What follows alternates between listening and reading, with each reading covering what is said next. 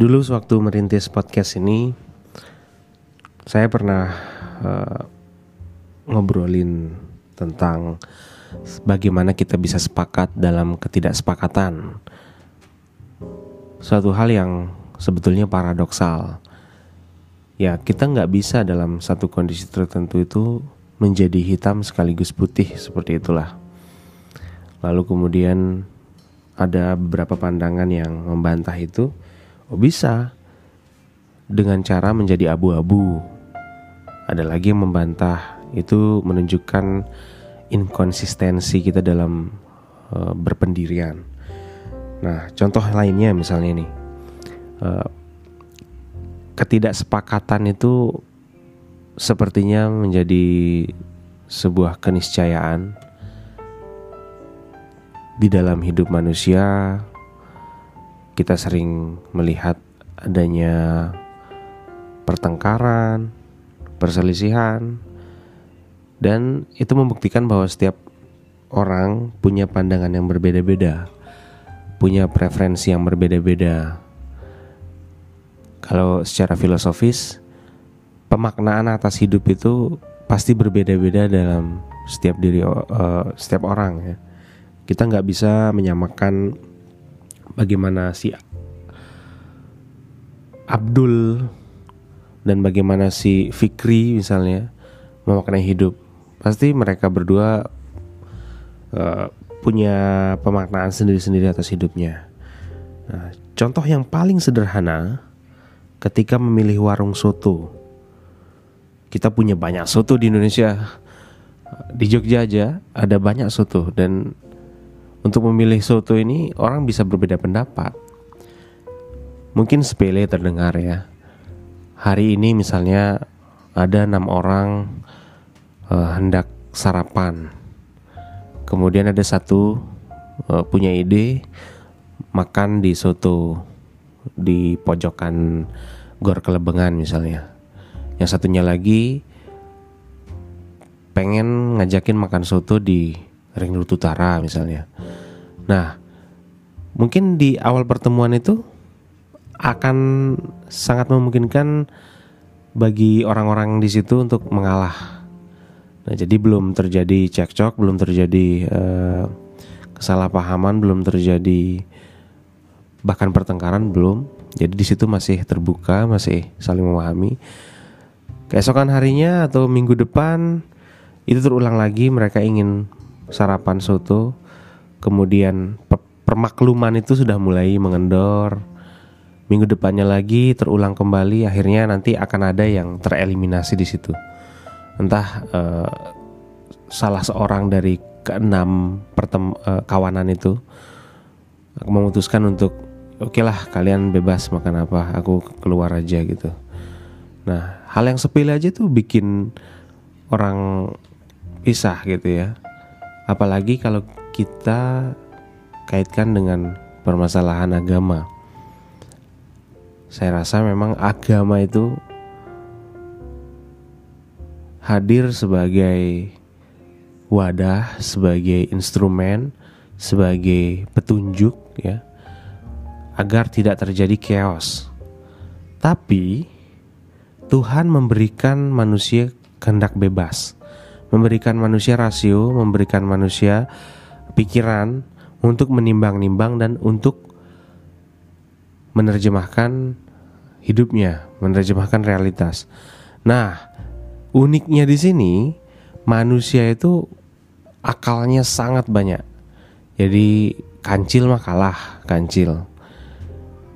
Jadi akal manusia itu saya rasa mungkin tidak terbatas ya atau mungkin dalam neuroscience ada batasnya tapi ketak terbatasan itu itu sebetulnya menempati ruang yang tetap diakui bahwa ada uh, jangkauan pikiran manusia yang memang sulit untuk diukur secara rasional atau melalui eh, alat-alat canggih lah gitu ya.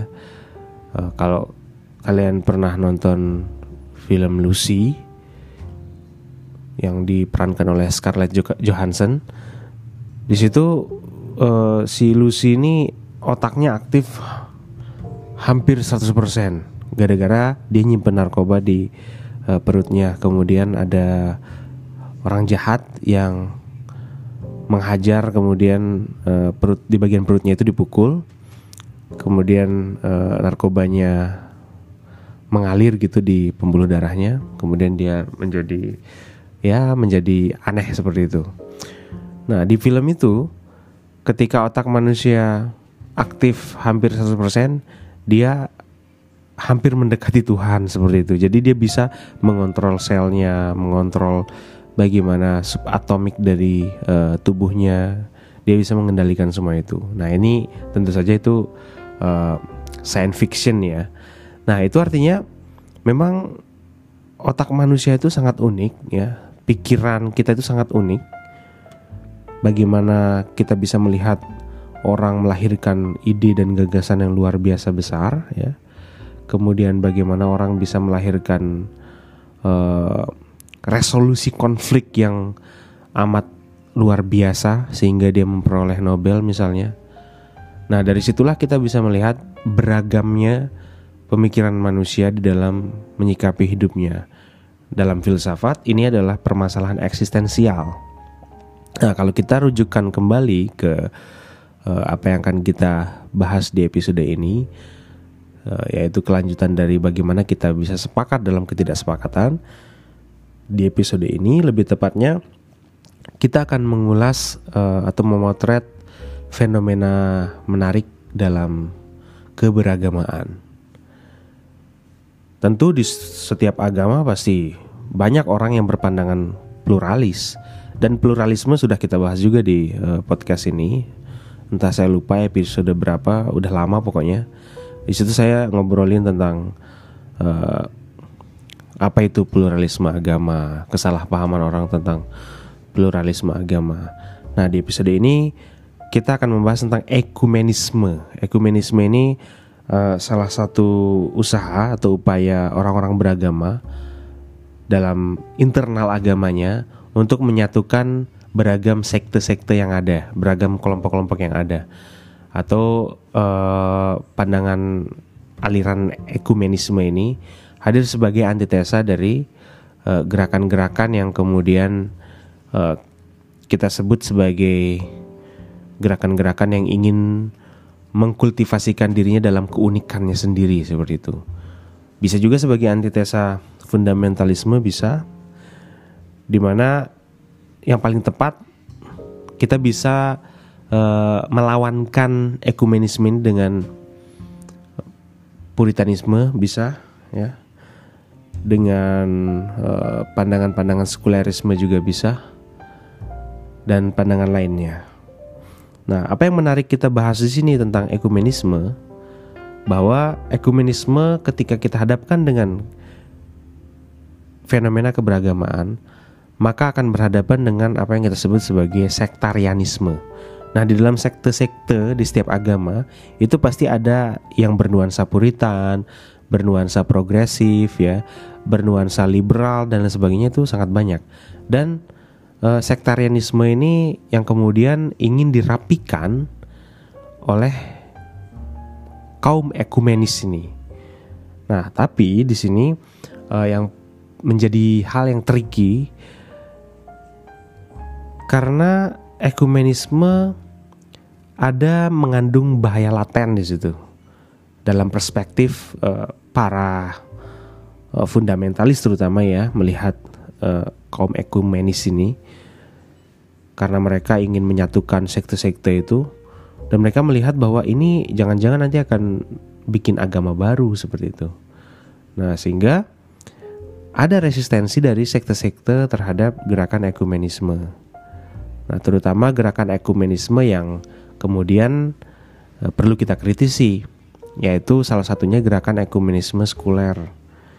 Karena mereka melihat agama-agama ini sebagai suatu uh, ketersebaran substansi ya.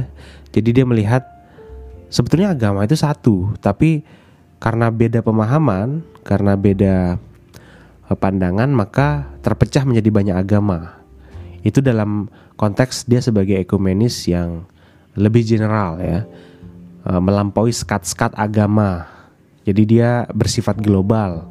Dia ingin menyatukan semua agama. Nah, ini ini 11 12 lah dengan uh, pluralisme agama yang kemudian kebablasan. Nah, tapi di sini yang kemudian menarik uh, kita bisa baca dalam banyak literatur ya, baik itu dalam tradisi Sunni maupun Syiah. Karena ini uh, saya memotretnya sengaja konteksnya dalam konteks teologi Islam ya karena uh, ada dua kita sebut saya sebagai dua firqoh ya dua mazhab dua aliran teologi dalam Islam yang sampai sekarang bersaing ketat dan bahkan saling membenci satu sama lain yaitu antara uh, kelompok Sunni dan kelompok Syiah di situ.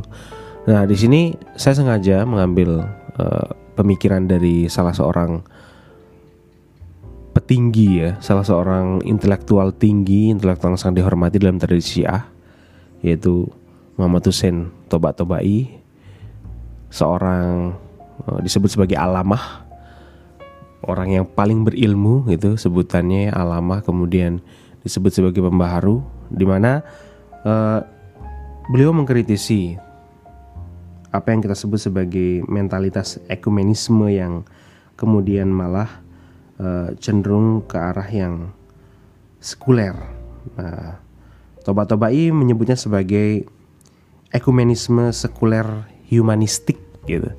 Uh, ada imbuhan humanistiknya di sini karena yang digaungkan itu adalah bagaimana kita pertama-tama memaksimalkan sense of humanism kita baru kita bisa berangkat pada suatu hal yang bersifat transcendental. Karena sense of humanism itu merupakan hal yang konkret yang benar-benar bisa kita implementasikan, bisa kita jumpai dalam kehidupan nyata, yaitu kita bertemu dengan banyak orang dan bagaimana kita menciptakan perdamaian. Sehingga menurut kaum uh, ekumenis sekuler ini, percuma orang beragama kalau ujung-ujungnya mengarah kepada peperangan, mengarah pada perselisihan yang kemudian merugikan manusia. Nah, makanya mereka meletakkan kemanusiaan itu di atas dari teologi, di atas dari uh, keberimanan kepada Tuhan di situ. Nah, di sini yang dikritisi oleh uh, Tobat-Tobai bahwa uh, ekumenisme sekuler dan humanistik disebut sebagai hal yang gagal melihat uh, kedamaian dan keselamatan yang real itu sebetulnya berada pada kesatuan transendental di mana keberagaman itu sebetulnya menjadi keniscayaan yang diciptakan oleh Tuhan dan sampai kapan pun tidak bisa kita menyatukan substansi dari keberagaman itu. Nah ini juga pernah kita singgung di uh, di episode sebelum-sebelumnya ya yang membahas kalau tidak salah tentang pluralisme agama. Di situ saya membedakan antara substansi agama dengan esensi agama. Artinya kalau kita berbicara tentang substansi agama, maka itu berbicara tentang isi dari agama itu kontennya. Tapi kalau esensi ya kualitas, kualitas yang kemudian membuat suatu agama itu bernilai dan menjadi eksis. Apa yang menjadikan Kristen itu eksis? Ya karena ada esensi yang membuat dia eksis. Dan esensi-esensi itu uh, saya rasa melampaui sekat-sekat setiap agama. Tapi tentu saja kita tidak hanya menganggap bahwa agama itu hanya bersifat esensial. Karena kita nanti akan terjebak ke dalam uh, lingkaran setan sesat pikir esensialis ya. Kita juga punya namanya substansi. Seperti ya setiap agama pasti punya substansinya masing-masing konsep mereka tentang Tuhan yang tidak bisa dicampur adukan dengan agama lain. Itu dalam konteks keberagamaan yang general. Kita ambil konteks lagi ke dalam perdebatan Sunni Syiah ya. Nah, di sini uh, Toba Tobai melalui salah satu bukunya ya. Tentu saja ini akan uh, kontroversial ketika kita di membahas ini dalam konteks uh, komunitas Sunni ya.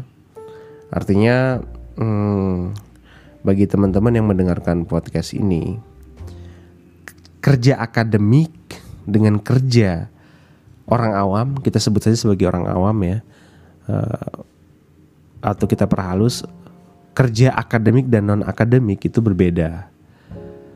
Kita nggak bisa memaksakan orang di luar sana paham dengan apa yang kita bicarakan dalam konteks akademik. Misalnya saya berbicara seperti ini ya pasti mungkin saya akan dicap sebagai siah seperti itu kan. Padahal kalau dalam dunia akademik siapa pun itu berhak mengkaji apa pun. Ya.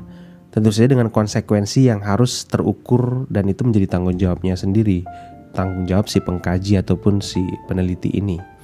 Seperti kasus misalnya kasus Milkul Yamin, ada yang ingat mungkin di sini itu kasus salah seorang dosen uh, Universitas Islam di Solo sana, ya, yang kemudian disertasinya di uh, UIN Sunan Kalijaga yang membahas tentang uh, nikah kontrak ya, kawin kontrak gitu uh, milkul yamin uh, kasus perkawinan dengan budak yang kemudian diinterpretasikan lagi melalui pemikiran uh, Syahrur kalau tidak salah ya. Nah itu kan orang rame langsung langsung menghujat langsung memaki-maki ya. Uh, kemudian mengecap bahwa dia sesat ini dan sampai dikomentari oleh MUI itu hal yang sebetulnya kita nggak bisa juga menyalahkan orang-orang yang marah dengan disertasi itu ya karena mereka tidak paham. Kita anggap mereka tidak paham, kemudian mereka marah, mereka marah atas dasar ketidakpahaman. Tapi yang kemudian menjadi PR ya kita sebagai akademisi bisa nggak kita mengemas itu kemudian secara bijak sehingga bisa dikonsumsi oleh orang-orang awam gitu sehingga orang-orang bisa semakin toleran terhadap perbedaan. Nah, itu sebetulnya esensi yang ingin disampaikan oleh uh, Toba Tobai ya sebagai pemikir yang kita posisikan terlepas dari dia Syiah ya. Tapi jangan salah ya. Pemikir Syiah pun banyak dikaji oleh teman-teman Sunni. Uh, kalau tidak salah uh, Bakir Sadr itu ya pemikiran ekonominya itu teman-teman disebut Tahrir juga mengkaji kok. Saya pernah punya kenalan mereka mengkaji pemikiran ekonomi Islamnya Bakir Sadr yang menulis uh, filsafatuna kalau tidak salah. Jadi itu yang kemudian kenapa orang bisa sepakat dalam ketidaksepakatan? Oke okay, Sunni dan Syiah uh, dalam banyak hal mereka tidak sepakat tapi ya pasti ada dong yang bisa disepakati. Dan bahkan uh, ya saya yakin pasti ada titik temu antara kedua itu gitu. kemudian muncul apakah Syiah itu Islam atau di luar Islam itu hal yang tidak penting sebetulnya. Artinya dengan agama yang di luar Islam pun itu masih ada kompromi kita berdialog tentang kesepakatan dalam ketidaksepakatan. Misalnya seperti beberapa waktu lalu sekitar tahun 2019 kalau tidak salah Imam besar Masjid Al Azhar sorry bukan Imam besar Masjid Al Azhar ya. Imam besar Universitas Al Azhar di Mesir di Kairo mengadakan perjanjian kemanusiaan kalau tidak salah perjanjian atau apa itu ya dengan Paus Franciscus ya. Uh, kalau saya tidak salah ingat ya Paus Franciscus membuat suatu kesepahaman bahwa ada permasalahan real yang dihadapi oleh semua orang beragama yaitu masalah kemiskinan, masalah uh, terorisme dan sebagainya dan itu menjadi domain kita untuk berkompromi. Bukan menggadaikan iman, bukan transaksi iman di situ tapi kita sama-sama menghadapi permasalahan common problem ya ancaman bersama bagi umat manusia sehingga kita disatukan oleh esensi kemanusiaan itu tanpa mereduksi substansi-substansi yang menjadi keunikan. Oleh sebab itu menarik kita mengambil hikmah dari pesan uh, alamah toba tobai di sini ya bahwa ekumenisme sejati itu sebetulnya harus menjadi jalan yang mengupayakan kesatuan yang esensial dan transenden. Ini mirip dengan tradisi kaum Perenis kita bisa menjumpai dalam pemikiran Fritjof Schoen ya dalam Transcendental Unity of Religions ya bahwa ada titik temu agama-agama di dunia atau sekte-sekte yang ada di dunia dalam setiap agama pertemuannya itu pada yang kita sebut sebagai hal yang bersifat esensial ya.